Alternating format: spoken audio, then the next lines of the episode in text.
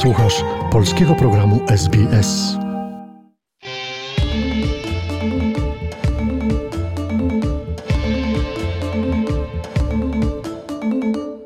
Witam Państwa. Przed mikrofonem Dariusz Paczyński. Zapraszam na przegląd najważniejszych wydarzeń tygodnia. W ostatnim tygodniu dużo uwagi poświęcono spotkaniu państw członkowskich NATO i udziale przedstawicieli z Australii w spotkaniach sojuszników paktu. W czasie spotkania Chiny zostały określone jako zagrożenie, będąc wyzwaniem dla interesów bezpieczeństwa i wartości sojuszu.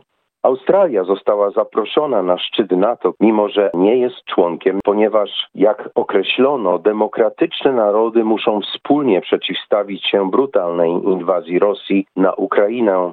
Premier Australii Antony Albanese jest zaniepokojony, jak to określił, bliskością między Chinami a Rosją oraz implikacjami dla bezpieczeństwa światowego. Albanisi przybył do Madrytu w poniedziałek po południu czasu lokalnego na absolutnie krytyczny, jak to określono, szczyt NATO, który omawiał wsparcie Ukrainy przeciwko inwazji rosyjskiej. Do największego w historii szczytu NATO po raz pierwszy zaproszono premiera Australii. Dołączyli do tego szczytu również jego odpowiednicy z Nowej Zelandii, Korei Południowej i Japonii w ramach tzw. Tak sojuszu czterech partnerów Azji i Pacyfiku. Przemawiając w Sydney przed wejściem na pokład samolotu do Europy, Albanisi poruszył kwestię stosunków rosyjsko-chińskich, mówiąc, że ich ustalenia i bliskość, które miały miejsce w ostatnim czasie, oznaczają, że są one również bardzo ważne dla naszego regionu.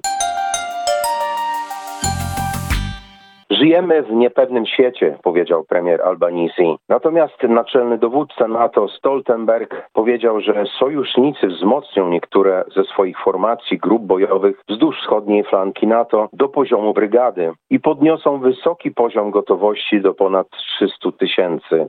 To największy przegląd naszej zbiorowej obrony i odstraszania od czasów zimnej wojny, powiedział Stoltenberg.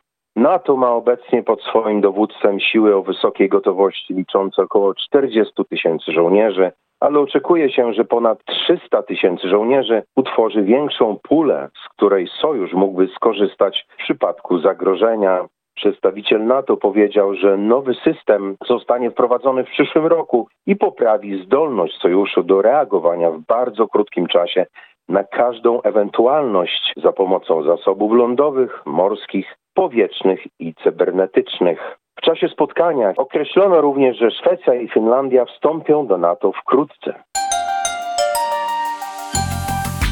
Tymczasem w Sydney trwały protesty klimatyczne. Kobieta, która przykuła się łańcuchem do kierownicy swojego samochodu i zablokowała Harba Tunnel, była jedną z 11 demonstrantów aresztowanych w Sydney.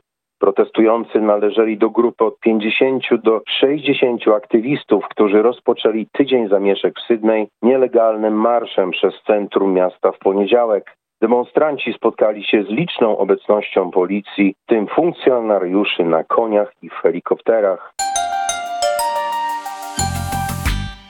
W ostatnim tygodniu mówiło się także dużo o wynikach i analizach ostatniego cenzusu spisu ludności populacja Australii zmieniła kształt. Nastąpi wzrost liczby rodzin samotnie wychowujących dzieci.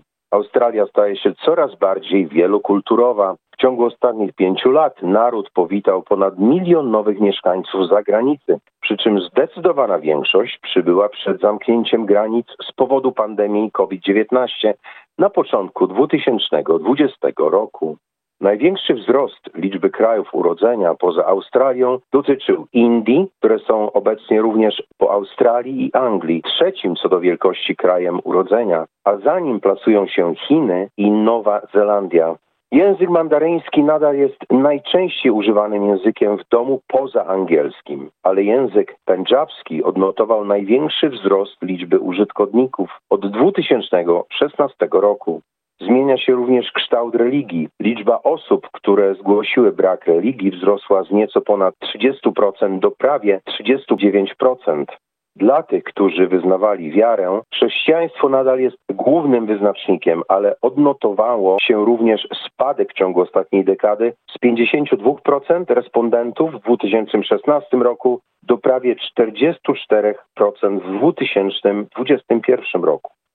Spis powszechny, który nastąpił w 2021 roku, jest również pierwszym, w którym zebrano dane dotyczące diagnozowanych długotrwałych schorzeń. Trzy najczęściej zgłaszane problemy to stany zdrowia psychicznego, zapalenie stawów i astma. Niedawno również Bank Rezerw Australii podniósł stopę gotówkową do 85%, aby ograniczyć obecną inflację. Wszystkie cztery duże banki zdecydowały się na podwyżkę stóp w całości, a niektórzy mniejsi pożyczkodawcy również poszli w ich ślady. Wraz ze wzrostem stóp procentowych cen nieruchomości na niektórych rynkach spadają, a eksperci ostrzegają, że prawdopodobnie zobaczymy, że spadki wartości mieszkań staną się coraz bardziej powszechne. Dużo komentarzy poświęcono podniesieniu płacy minimalnej. Mówiono, że wiele biznesów, szczególnie małych biznesów, nie będzie stać na podwyżki płac i mogą się zamknąć.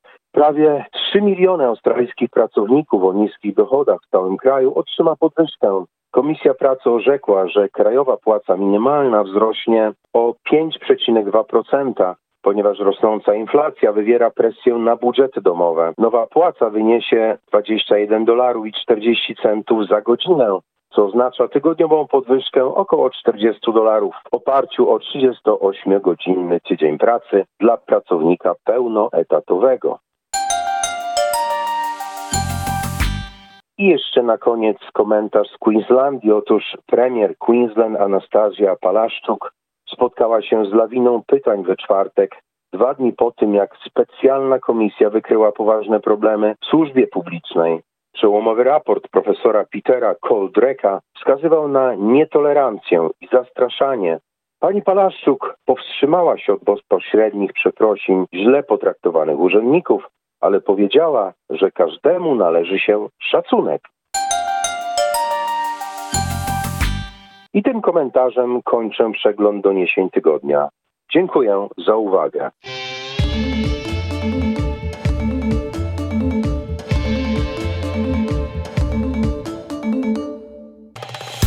Polub nas na Facebooku, udostępnij innym, skomentuj, bądź z nami na polskim Facebooku SBS.